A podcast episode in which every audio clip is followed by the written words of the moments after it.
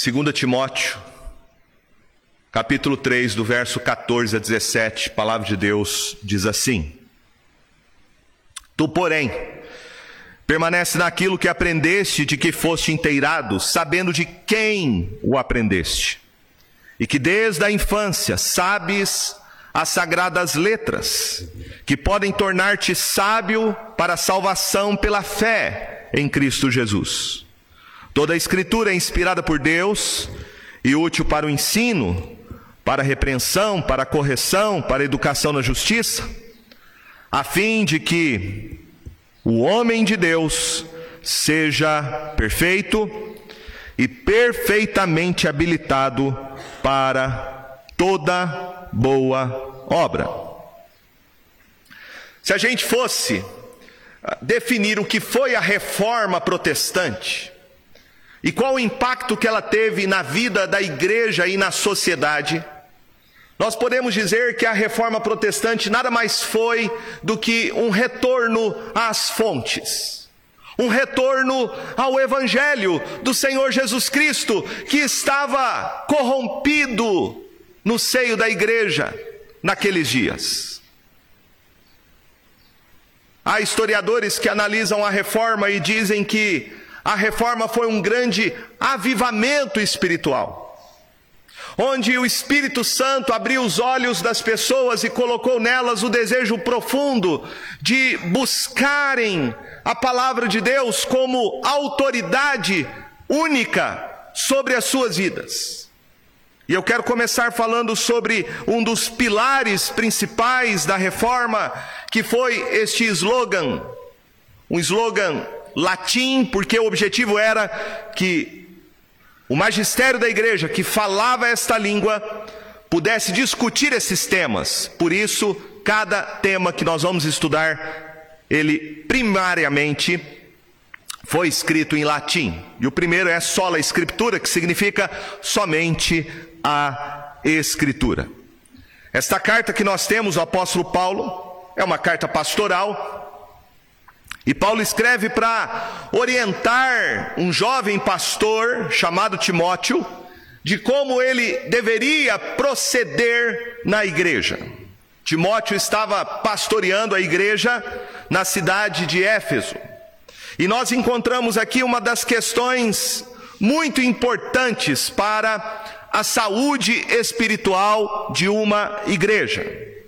Uma das questões nesta carta que Paulo orienta o jovem pastor Timóteo é como ele poderia sobreviver no mundo tão difícil.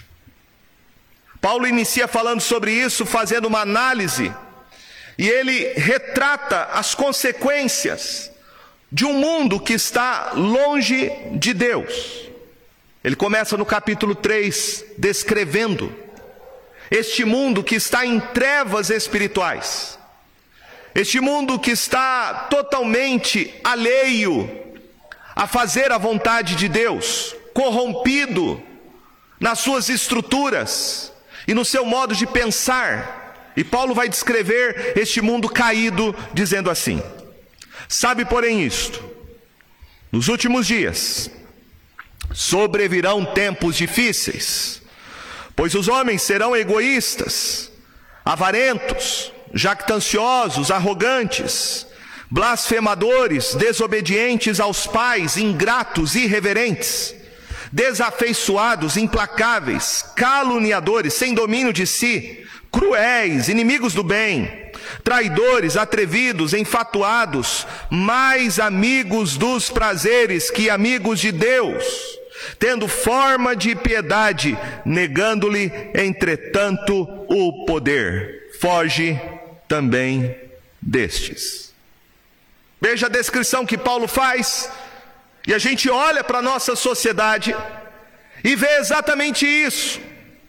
Um mundo que está cheio de ódio, um mundo rebelde contra Deus e a Sua palavra, um mundo que está hoje moralmente corrompido. Hoje chama-se o mal de bom, bom de mal. O mundo hoje que caminha, que nós vemos, É um mundo que está apodrecido nas suas estruturas, longe de Deus, em trevas espirituais. Um mundo que, segundo Paulo, é um mundo religioso. É um mundo que fala de espiritualidade, fala de fé, mas na verdade é um mundo que não tem temor a Deus. Pessoas religiosas, mas continuam ímpias. Pessoas religiosas, mas não nasceram de novo, não tiveram um encontro pessoal com o Salvador Cristo Jesus. Este é o maior problema, a maior luta que um cristão realmente nascido de novo vai enfrentar. Ele vai ter que lidar com essa estrutura caída com pensamentos contrários à palavra de Deus, com ideologias que não se fundamentam no Evangelho. E como você pode lidar com isso? Como viver no mundo que está se deformando a cada dia pelo pecado? A primeira coisa que nós aprendemos é que o mundo precisa de uma reforma. Somente enxergaremos a maior necessidade do mundo à nossa volta quando nós realmente fomos despertados espiritualmente. E foi exatamente isso que aconteceu no século XVI. A reforma nada mais foi do que um grande avivamento espiritual. As pessoas estavam dormindo, as pessoas estavam em trevas. E Deus então despertou as consciências para que as pessoas voltassem para a autoridade, a suficiência da palavra de Deus. O período da reforma é chamado como Idade das Trevas, porque foi um período muito difícil. A igreja precisava de uma reforma, porque ela havia se afastado da Escritura. A Bíblia não era um livro acessível às pessoas. O povo não conhecia a palavra de Deus, somente o magistério da igreja. A igreja, ao invés de tornar a palavra de Deus conhecida, ela havia enclausurado a palavra apenas para os estudiosos da Bíblia, o magistério da igreja. O povo não tinha a Bíblia, não tinha acesso à Escritura. O povo não tinha a Bíblia traduzido na sua própria língua. Aquilo que era ensinado para o povo não era a palavra de Deus. E porque a igreja tinha abandonado as Escrituras, a igreja pregava um conjunto de doutrinas e práticas que eram chamadas de tradição da igreja. A tradição era tratada e considerada como sendo a autoridade na vida da igreja. Era a tradição que interpretava a Bíblia e não a Bíblia que julgava a tradição. No romanismo, a tradição tinha e ainda tem o mesmo valor da autoridade da Escritura, da Bíblia Sagrada. Em razão da introdução da tradição na vida da igreja, uma série de ensinos, de práticas, não somente estranhas, mas contrárias à palavra de Deus, estava sendo ensinado naqueles dias e até os dias de hoje. A tradição, que era esse conjunto de ensinos, doutrinas, dogmas e costumes, introduziram uma série de deturpações da sã doutrina na vida da igreja. Doutrinas como purgatório, a missa pelos mortos, a prática da idolatria, que era justificada naqueles dias pelo analfabetismo, porque diziam que os ídolos era a Bíblia dos ignorantes. A doutrina da transubstanciação na Eucaristia, o culto a Maria, a mariolatria e a venda de indulgências. documentos emitidos pelo Papa para perdoar as pessoas dos seus pecados. Foi neste ambiente de corrupção, foi neste ambiente de falso ensino, que inquietou a alma de Lutero para começar a reforma na vida da igreja. Lutero, inquieto na sua alma por ver que a igreja havia se desviado do evangelho, ele procurou o abade do seu, do seu monastério em que ele vivia. E o abade do seu monastério teve uma ideia que ele não pensava nas consequências que isso poderia ter. O abade disse: Lutero, você precisa então agora estudar as Escrituras. E Lutero começou então a estudar as Escrituras e ele se tornou um professor de teologia. E foi estudando as Escrituras nos originais, originais que tinham sido traduzidos por Erasmo, de Roterdã, um humanista. Lutero então se deparou com o texto de Romanos capítulo 1, verso 17. Romanos 1, verso 17 diz: Visto que a justiça de Deus se revela no Evangelho, de fé em fé como está escrito: o justo viverá por fé. Lutero vai dizer depois nos seus escritos que isso foi como o céu se abrindo sobre ele. Como se o céu se abrisse e um bálsamo fosse derramado sobre as feridas da sua alma, da culpa que o atormentava diante do Senhor. Lutero entendeu que ele era aceito por Deus não por causa dos seus méritos, não por causa da intercessão dos santos, que a justiça de Deus não pode ser comprada pela venda de indulgências, mas a justiça de Deus se revela no Evangelho. No Evangelho. Lutero entende que ele é aceito por Deus não pelos dogmas errados e contrários que era ensinado pela igreja romana. Ele entende que ele não é aceito por Deus pelas obras, pela penitência. Mas ele entende que ele é aceito por Deus pela obra de Cristo Jesus somente. E pela fé em Cristo, Deus o aceita. Deus perdoa os seus pecados e lhe dá a salvação.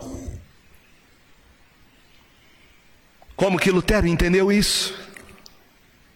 Ele entendeu isso porque ele foi para as fontes, ele foi para a Escritura. É exatamente isso que acontece com toda pessoa que realmente lê a Bíblia com sinceridade. Ele vai conhecer a verdade que é Cristo Jesus e Cristo Jesus vai libertá-lo de todo engano, de toda mentira, de toda treva espiritual. Foi esta boa notícia que veio ao coração de Lutero e Deus abriu a sua consciência para ele entender o Evangelho do nosso Senhor Jesus Cristo. Esta é a primeira lição que nós aprendemos quando Paulo escreve para o jovem pastor Timóteo. Paulo diz que a reforma na igreja começa quando, primeiramente, nós somos transformados pelo poder da palavra de Deus. Verso 14 e 15 ele diz: Tu, porém, permanece naquilo que aprendeste de que foste inteirado, sabendo de quem o aprendeste, e que desde a infância sabes as sagradas letras que podem tornar-te sábio para a salvação pela fé em Cristo Jesus. Como Paulo diz para Timóteo, o mundo está deformado. E se o mundo está deformado, se alguma coisa está deformada, isto precisa ser reformado. E a reforma então não foi uma invenção. A reforma não teve como objetivo criar uma nova igreja. A reforma tinha um único propósito: reformar o que havia sido deformado na vida da igreja. Como Timóteo iria sobreviver, segundo Paulo, num tempo em que As estruturas haviam sido deformadas pelo pecado. Paulo deixa claro, somente por meio e através da Escritura. Para que você possa ser transformado na sua consciência, para que os valores na sua vida sejam valores eternos, você precisa de um alicerce que possa ser suficientemente forte e seguro para a sua alma. Foi isto que Timóteo, segundo Paulo, aprendeu da sua mãe Eunice e de sua vó Lloyd desde o seu nascimento. Ele aprendeu as sagradas letras. Essas mulheres, a sua avó e a sua mãe, elas foram a providência de Deus na vida de Timóteo. Eram mulheres piedosas e tementes a Deus. E elas fizeram para Timóteo aquilo que todo pai e toda mãe deveria fazer na vida do seu filho, conforme está escrito em Deuteronômio capítulo 6. Deuteronômio capítulo 6, verso 1 a 9 diz assim: Estes, pois, são os mandamentos, os estatutos e os juízos que mandou o Senhor teu Deus, se te ensinassem para que os cumprisses na terra a que passas para possuir para que temas ao Senhor teu Deus e guardes todos os seus estatutos e mandamentos que eu te ordeno, tu e teu filho, o filho de teu filho, todos os dias da tua vida, e que teus dias sejam prolongados. Ouve, pois, ó Israel, e atenta em um cumprires, para que bem te suceda e muito te multipliques na terra que mana leite e mel, como disse o Senhor, Deus de teus pais. Ouve Israel, o Senhor nosso Deus é o único Senhor. Amarás, pois, o Senhor teu Deus de todo o teu coração, de toda a tua alma e de toda a tua força. Estas palavras que hoje te ordeno estarão no teu coração, tu as inculcarás a teus filhos e delas falarás assentado em tua casa, andando pelo caminho, ao deitar-te e ao levantar-te. Também as atarás como sinal na tua mão e te serão por frontal entre os olhos, e as escreverás nos umbrais de tua casa e nas tuas portas. Nós temos aqui o que é chamado no judaísmo de Shema Ouve, ó Israel. Os pais devem amar a Deus sobre todas as coisas. E quando você ama a Deus, você vai ensinar para o seu filho, em todas as ocasiões, em todos os momentos, a palavra de Deus, que é a única autoridade para governar a vida do seu filho. O que nós vemos aqui em Deuteronômio 6, Nada mais é do que Jesus ensina depois para os seus discípulos. Os pais devem discipular os seus filhos. Os pais devem fazer dos seus filhos discípulos para a glória de Deus. E você vai fazer isso através e por meio da ferramenta que Deus nos deu, que é a Sua palavra. Foi exatamente isto que esta mãe e esta avó, Eunice Lloyd, fizeram na vida de Timóteo. Elas araram o coração desta criança com a palavra de Deus todos os dias, pela oração, para que um dia Deus honrasse isso na vida de Timóteo e a palavra semeada no coração dele desde criança crescesse, florescesse e desse frutos. Isto é um alerta para os pais. Quando você se omite em fazer isso, quando você priva o seu filho na sua casa de aprender a palavra de Deus através da sua vida, você está sendo negligente, você está desobedecendo o Senhor e você está privando o seu filho de conhecer o Evangelho de Jesus. Lembre, meus irmãos, do que aconteceu no tempo de juízes. No tempo de juízes, diz que uma única geração, 40 anos, foi suficiente para que o povo se desviasse dos caminhos do Senhor e não mais o conhecesse. Uma única geração que foi negligente, matou as gerações seguintes, que não conheceram o Senhor. Você precisa entender, pai e mãe, que você tem que passar o bastão da fé para os seus filhos. Você não pode se omitir em fazer isso. O que hoje acontece em muitos países que foram berço da reforma protestante é exatamente que esses países, numa única geração, negligenciaram o ensino do Evangelho e hoje nós vemos países totalmente secularizados na Europa, longe do Senhor, igrejas, templos que viraram bares, restaurantes. Por quê? Porque não passaram o bastão da fé às próximas gerações. Veja que Paulo diz aqui que Timóteo aprendeu desde a infância, da sua mãe e da sua avó, as sagradas letras. Esse termo sagradas letras se refere ao conjunto de livros canônicos do Antigo Testamento. Na época de Timóteo, não havia ainda toda a Bíblia como nós temos hoje, os 66 livros canônicos autoritativos. É, Eunice e Lloyd tinham apenas os 39 livros do Antigo Testamento. Mas veja então a habilidade que essas mulheres tiveram, uma habilidade extraordinária de hermenêutica.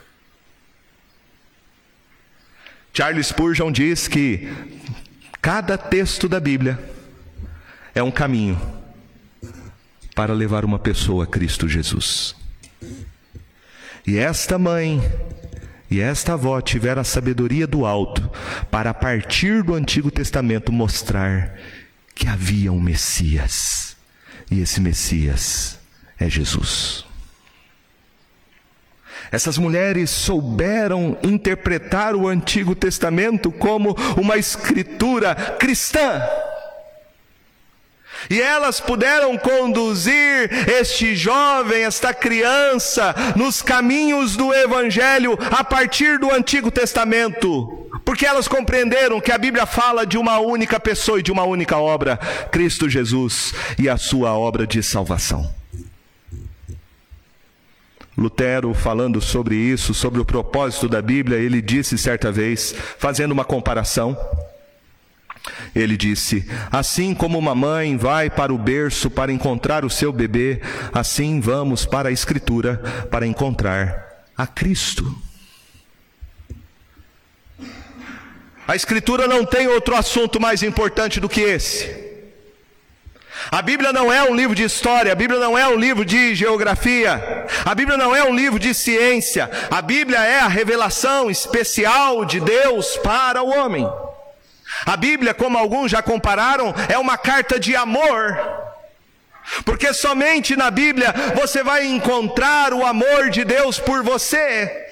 O que ele fez para te dar salvação e vida eterna, somente através da Bíblia você vai ouvir a melhor notícia de todas, o Evangelho, que é Cristo Jesus, o Salvador.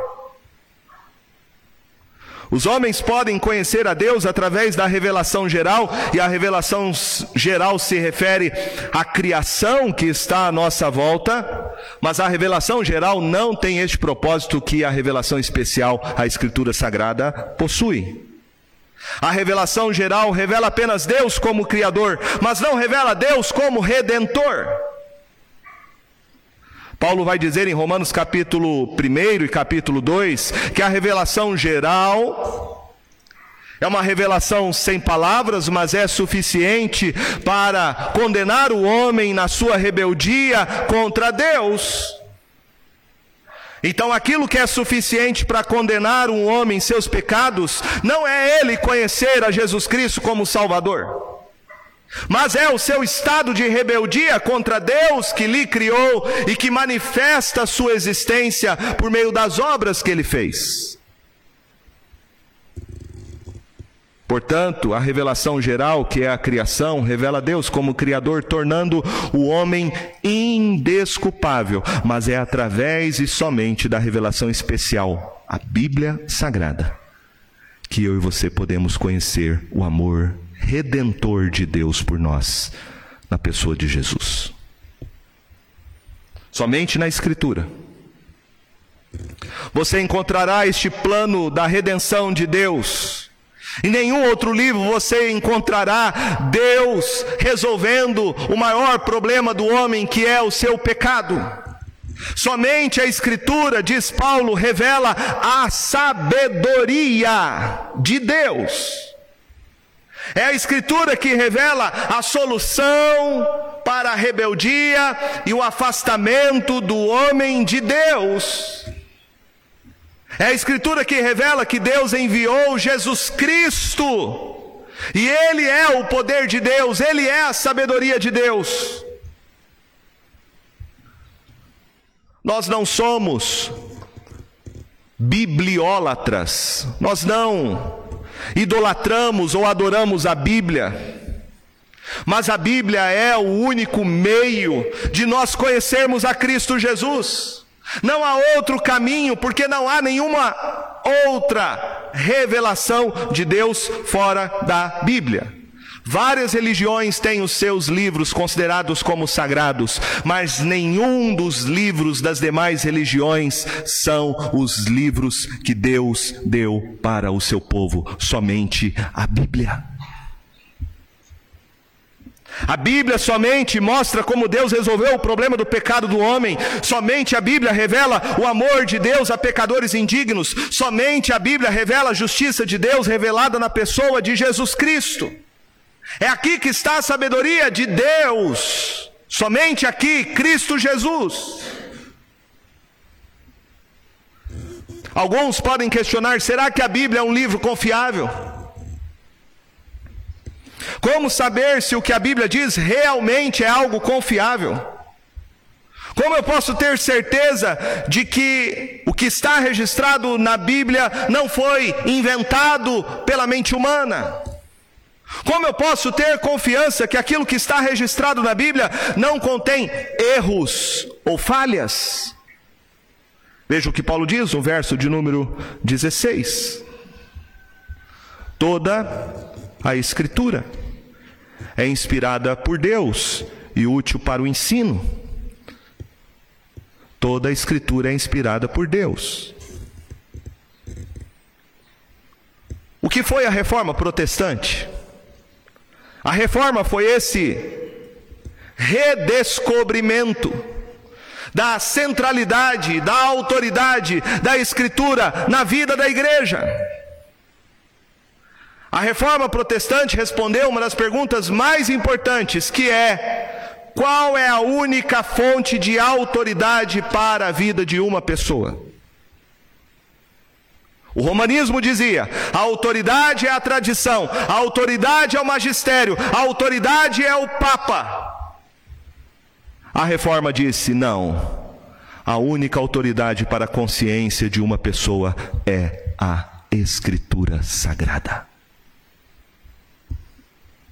Ela é a única autoridade porque, segundo Paulo, somente ela é a palavra de Deus.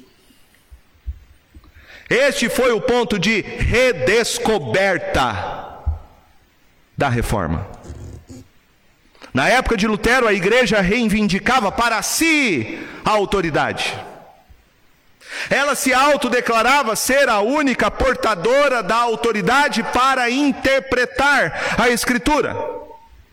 A igreja dizia que a sua tradição tinha o mesmo peso de autoridade que a Escritura, mesmo que a igreja ensinasse contradições e erros.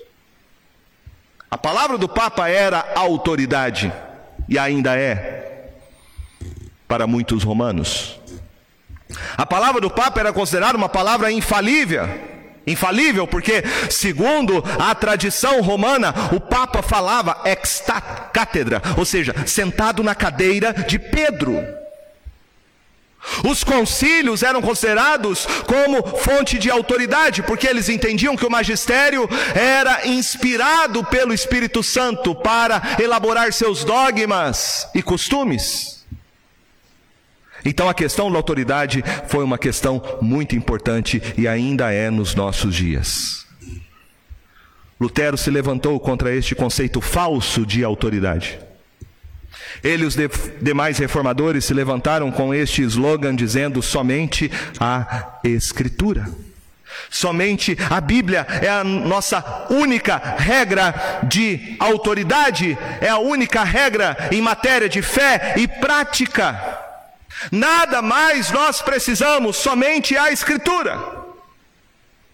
Por isso esse slogan, sola Escritura, porque ela era a língua latim falado pelo magistério da igreja. Lutero queria que o magistério da igreja pudesse discutir e debater este assunto.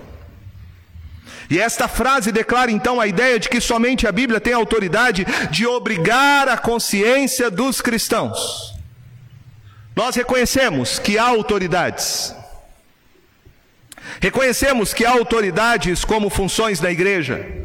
Reconhecemos a autoridade do magistério da igreja, reconhecemos a autoridade do magistrado civil, reconhecemos a autoridade dos credos e confissões, porém, somente Deus é infalível. Autoridades humanas podem errar e elas têm errado. Autoridades humanas podem se contradizer. Mas a única autoridade que tem poder absoluto e fora dela nenhuma outra autoridade pode constranger a sua consciência é a palavra de Deus. Este foi o assunto que Jesus teve que confrontar nos seus dias, essa questão da autoridade. Ele confronta o falso ensino dos seus dias. Em Mateus capítulo 23, Jesus censura os escribas e fariseus porque eles deturpavam a, o conceito de autoridade. Em Mateus 23, verso 1, diz assim o texto: Então falou Jesus às multidões e aos seus discípulos. Na cadeira de Moisés se assentaram os escribas e os fariseus. Fazei guardar, pois, tudo quanto ele vos disserem, porém não os imiteis nas suas obras, porque dizem e não fazem. Atam fardos pesados e difíceis de carregar e os põem sobre os ombros dos homens, entretanto, eles mesmos nem com o dedo querem movê-los. Em Marcos capítulo 7, Jesus censurando o magistério dos seus dias, os escribas e fariseus, em Marcos 7, verso 8, ele diz: Negligenciando o mandamento de Deus, guardais a tradição dos homens. E disse-lhes ainda: Jeitosamente rejeitais o preceito de Deus, para guardardes a vossa própria tradição. Às vezes nós protestantes somos criticados. As pessoas dizem: vocês não respeitam a tradição. Vocês não dão valor à tradição da igreja. Vocês não reconhecem o valor da tradição. E isto é uma mentira. Nós, como protestantes e reformados, temos uma rica herança uma rica tradição. Nós temos os nossos credos, as nossas confissões, que remontam os pais da igreja. Porém, jamais nós atribuímos à tradição a nossa fonte e a nossa regra de autoridade. Nós entendemos o valor das tradições. Mas qualquer tradição que não se fundamente na única autoridade que é a Bíblia, deve ser rejeitada. Era isto que acontecia nos dias de Jesus. A tradição estava se colocando acima da autoridade da Escritura. E Jesus Cristo vai mostrar que a tradição deve estar subserviente, debaixo, em obediência, sendo avaliada, sendo criticada por uma única autoridade, e a autoridade somente é a palavra de Deus. Porque a Bíblia é autoridade, somente ela. Paulo diz: toda a Escritura é inspirada por Deus. Não significa que a Bíblia é uma espécie de ditado, ou que a Bíblia é um produto de iluminação, apenas uma ideia sobre qual seria a vontade de Deus. Não, o que Paulo está dizendo é: Deus expirou a Bíblia. A Bíblia foi soprada pela boca de Deus. E ele soprou a Escritura por meio e através do Espírito Santo.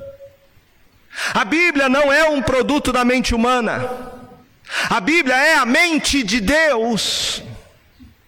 Ele é o autor e o conteúdo da Escritura, por isso a Bíblia tem autoridade, porque ela não tem erros, ela não tem falhas. Martinho Lutero compreendeu que somente a Bíblia é a única fonte de autoridade e toda e qualquer tradição deveria ser rejeitado quando a tradição se contradiz, quando a tradição ensina ou manda alguém fazer alguma coisa que é contrário à palavra de Deus. Martinho Lutero foi convocado no dia 22 de janeiro de 1521 perante o imperador Carlos V que convocou uma dieta que é chamada de dieta de Worms. E Martinho Lutero foi advertido para se retratar nos seus escritos, para reconsiderá-los. E a resposta de Lutero foi impressionante. Ele disse, diante do imperador e do representante que estava ali representando a igreja romana, sabendo do risco que isso poderia trazer para a sua vida. Anos atrás, alguém que havia questionado a autoridade da igreja tinha sido queimado numa fogueira.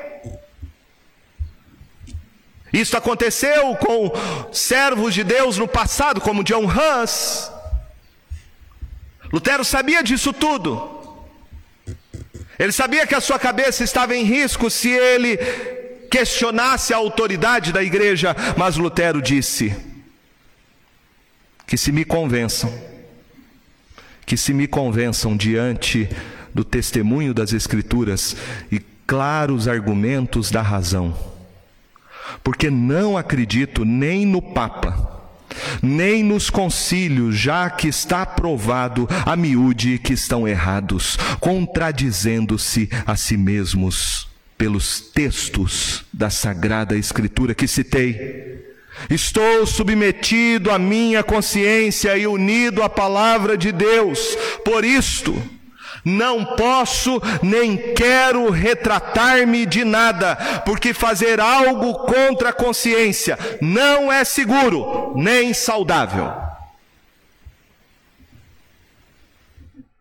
Lutero reconhece que a única fonte de autoridade é a Escritura somente. E por causa disso, ele foi considerado um herege, ele teve que fugir, porque queriam matá-lo, queriam colocá-lo também numa estaca e queimá-lo.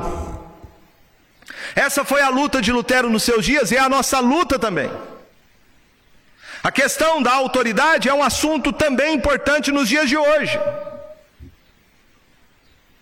Basta você olhar, meus irmãos, para os púlpitos das igrejas hoje em dia e ver que muitos pregadores hoje não pregam mais o Evangelho.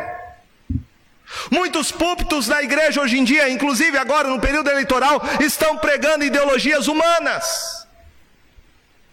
Estão fazendo do púlpito palanque político, seja para a esquerda, seja para a direita. Você vê hoje muitas igrejas negociando o Evangelho, vendendo o Evangelho. Você vê hoje muitos púlpitos pregando apenas positivismo, pregando psicologia barata, pregando apenas aquilo que agrada os ouvidos das pessoas e não mais a verdade.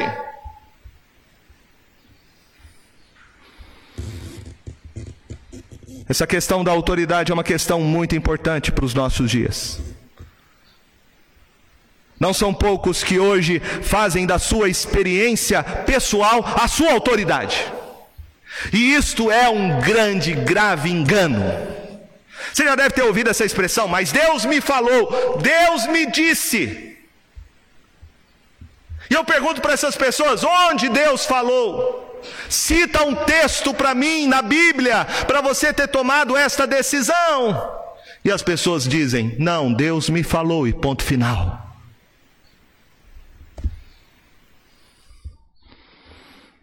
As pessoas estão fazendo hoje em dia a sua experiência, a sua fonte de autoridade.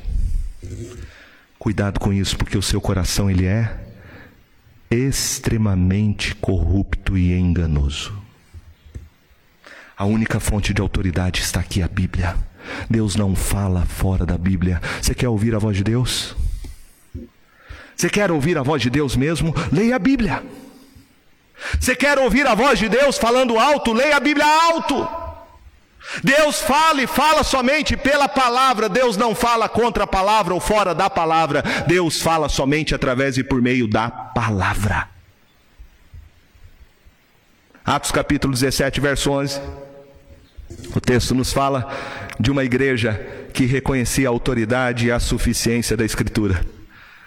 E o texto diz assim, Atos 17, 11: Ora, estes de Bereia eram mais nobres dos que os de Tessalônica, pois receberam a palavra com toda avidez, examinando as Escrituras todos os dias para ver se as coisas eram de fato assim.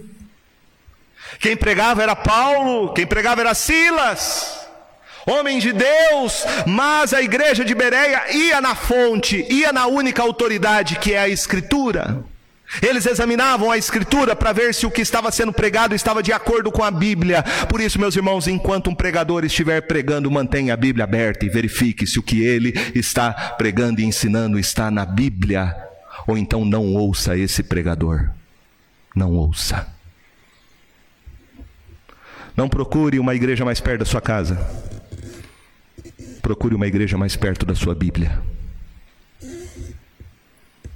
O apóstolo Paulo disse em Gálatas capítulo 1, verso 8: Mas ainda que nós, ou mesmo um anjo vindo do céu vos prega evangelho que vai além do que vos temos pregado, seja anátema.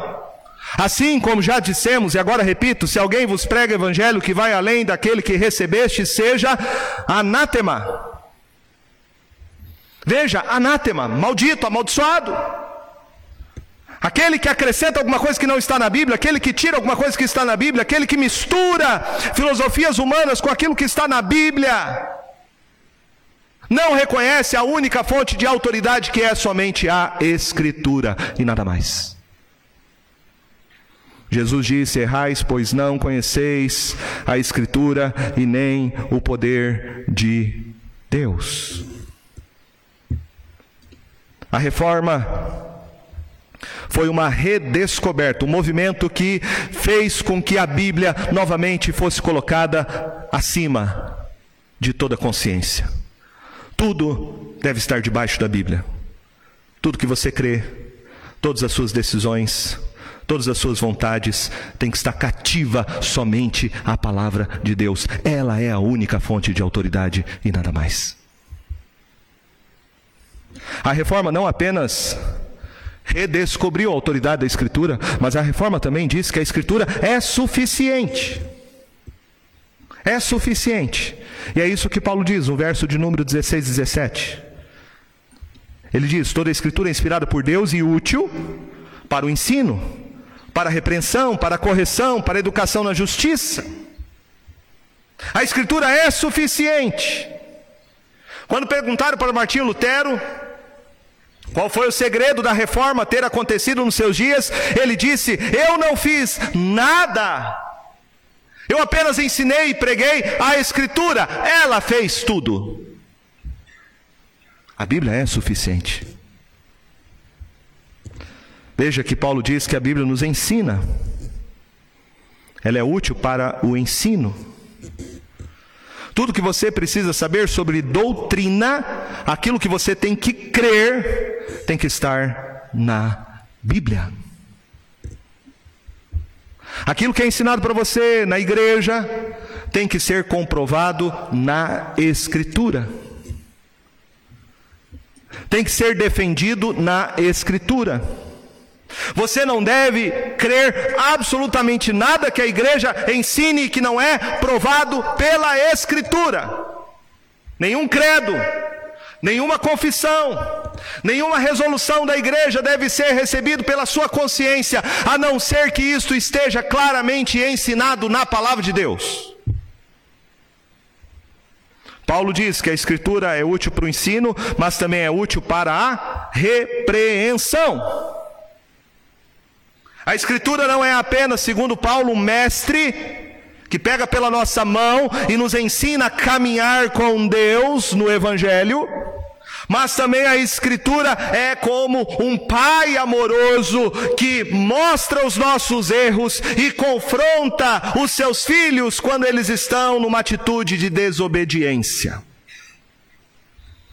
É a palavra de Deus que nos repreende. E aqui está a autoridade do magistério da igreja.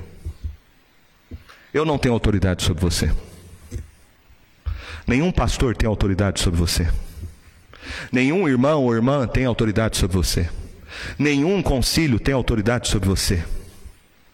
A única autoridade que existe é a autoridade da Escritura.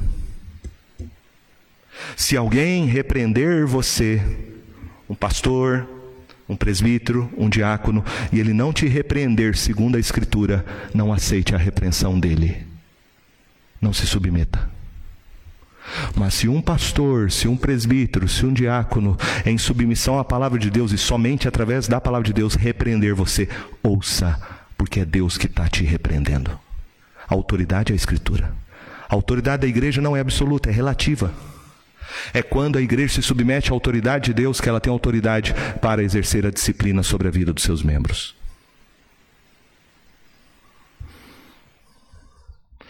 Quando nós olhamos para isso, meus irmãos, nós vemos as igrejas cometendo cada arbitrariedade nos dias de hoje, abusos de autoridade. Seja pela omissão na disciplina, tolerando o pecado dentro da igreja, seja pelo exagero na disciplina, não seguindo os passos da palavra de Deus.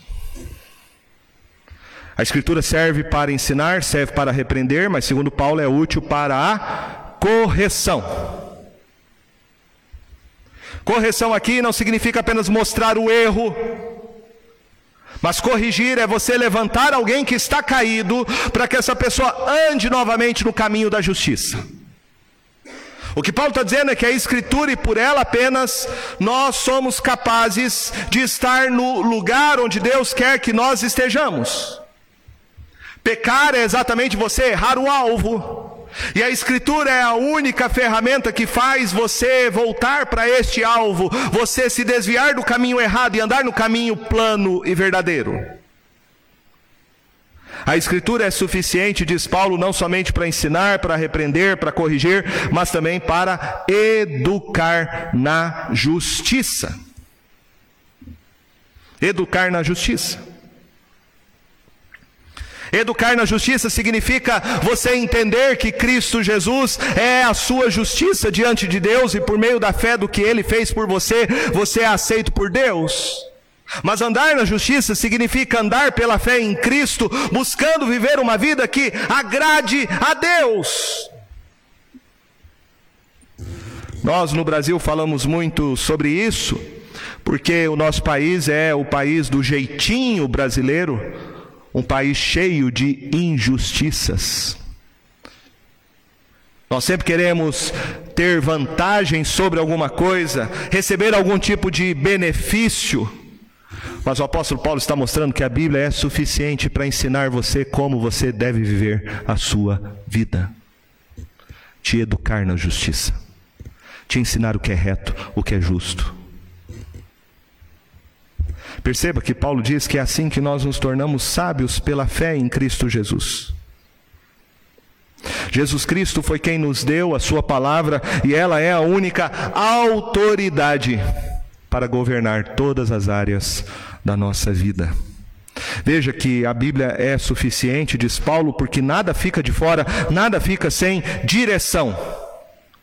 Como diziam os reformadores, a Escritura é o cetro pelo qual Cristo governa a sua igreja, o seu povo. E aqui está a autoridade de Cristo, é a sua palavra. Somente a Escritura. Porque Jesus deu a sua palavra para governar a nossa vida. Veja que Paulo termina dizendo sobre o objetivo da Escritura. Verso 17: a fim de que o homem de Deus seja perfeito e perfeitamente habilitado para toda boa obra. O que a Escritura faz na vida de uma pessoa, segundo Paulo, não é tornar esta pessoa mais educada, ou mais inteligente, ou moralmente melhor, tornar essa pessoa mais religiosa. Não! A Escritura, segundo Paulo, tem um único propósito ela é o formal na mão do Supremo Escultor.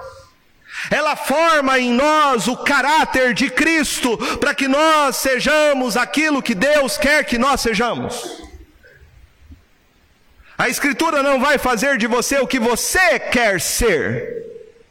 A Escritura não é para realizar os seus sonhos. A Escritura não vai deixar você alguém melhor. A Escritura vai transformar você numa pessoa que você mesmo não é capaz de se tornar. Um homem, uma mulher de Deus.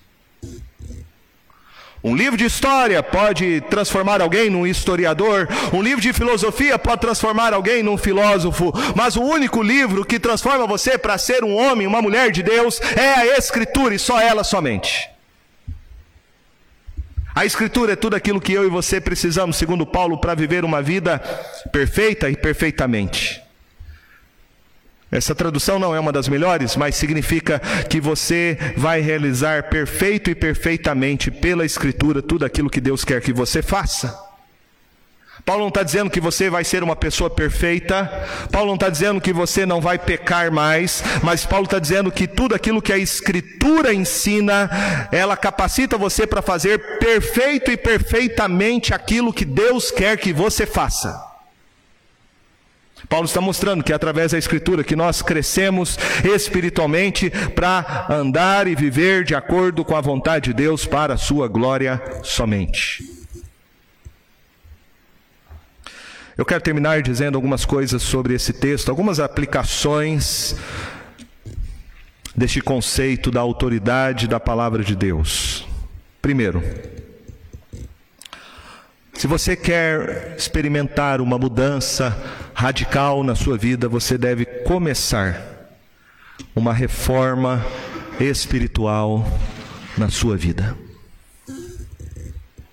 Como é que a vida de Timóteo foi transformada? Foi pela palavra de Deus. E essa transformação começou na sua casa. Foi quando a sua mãe, a sua avó, como instrumentos de Deus, foram usadas para moldar o caráter de Timóteo desde criança, para ele conhecer a Jesus Cristo e andar nos seus caminhos. Comece uma reforma, mas uma reforma na sua casa. A Escritura tem que ocupar na sua casa um lugar de prioridade.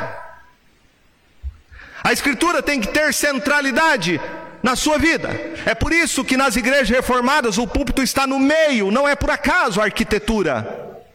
Está no meio para mostrar a todos que a centralidade da igreja é a palavra e sobre ela Cristo edifica a sua igreja. A Escritura tem que ter primazia, centralidade na vida da sua família.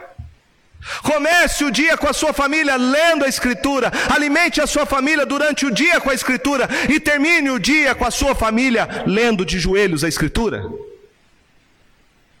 A Escritura tem que ter autoridade sobre a vida da sua família. Não faça como disse Charles Spurgeon, deixar a sua Bíblia empoeirada ao ponto de você escrever na capa: está condenado.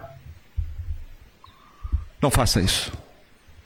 Não pegue a Bíblia, chegue em casa, jogue ela num canto e só tire ela no domingo de manhã. Não faça isso, pelo amor de Deus. Você vai estar destruindo a sua família, mandando seus filhos para o inferno. Não faça isso. Resgate a autoridade da palavra de Deus na sua casa. Faça o culto devocional. Leia a Bíblia com seu filho. Tanto tempo hoje em dia a gente está gastando em redes sociais, tanto tempo as pessoas hoje em dia estão vendo séries, tanto tempo as pessoas hoje estão vendo besteiras. Resgate a autoridade, resgate a centralidade da palavra de Deus na sua família. Se você quer reforma, você quer mudança, é a Bíblia que vai produzir isso. É a Bíblia, somente ela é a autoridade, ela é a palavra de Deus.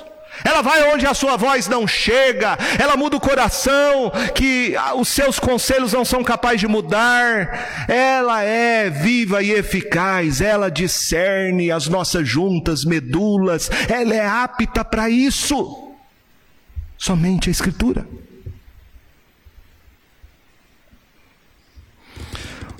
Em segundo lugar, o termômetro espiritual de uma igreja não está no louvor. O termômetro espiritual da igreja não está na sua influência, o termômetro espiritual da sua igreja não está no dinheiro que ela arrecada, o termômetro espiritual de uma igreja não está na sua arquitetura, nos seus bancos, o termômetro espiritual de uma igreja está somente na palavra de Deus. A igreja pode ser uma igreja que se reúne na periferia, num casebre. Mas se essa igreja ensina a palavra de Deus, ela é a igreja mais bela da terra. A beleza de uma igreja não está no status dos seus membros. A beleza de uma igreja não está na arquitetura da igreja. A beleza de uma igreja não está nos seus bancos confortáveis. A beleza de uma igreja está quando essa igreja ensina a palavra de Deus. Uma igreja pode ter estrutura, pode ter dinheiro, pode ter bancos, pode ter tecnologia. Se ela não ensina a palavra de Deus, ela é a igreja mais pobre, feia da face da terra. Hoje, em muitos lugares, meus irmãos, você não ouve nem aprende mais a Escritura. O púlpito hoje está sendo tomado domingo após domingo por falsos pregadores do Evangelho que estão oferecendo palha, palha para o povo de Deus. Fala-se hoje muito de avivamento, mas são apenas movimentos criativos que não produzem um cristianismo genuíno e autêntico, apenas entretenimento. O que a gente tem hoje no meio evangélico é humanismo, misticismo, pragmatismo. Porque quando a escritura é deixada de lado, uma porta grande e larga é aberta para que entre todo tipo de heresia e sujeira para dentro da igreja. Se a Bíblia não for a centralidade da vida de uma igreja, o culto vai virar show, o pastor vai se transformar num coaching, os crentes vão virar consumidores e o evangelho vai ser um negócio. Não foi eu quem disse, Charles Spurgeon disse isso. Ele diz: Chegará um dia em que, no lugar dos pastores alimentando as ovelhas, haverá palhaços entretendo os bodes. A história conta que na reforma, Martinho Lutero esteve na inauguração de uma igreja. Foi a primeira igreja, porque até então a reforma, quando aconteceu, as igrejas que eram templos romanos passaram a se tornar templos protestantes.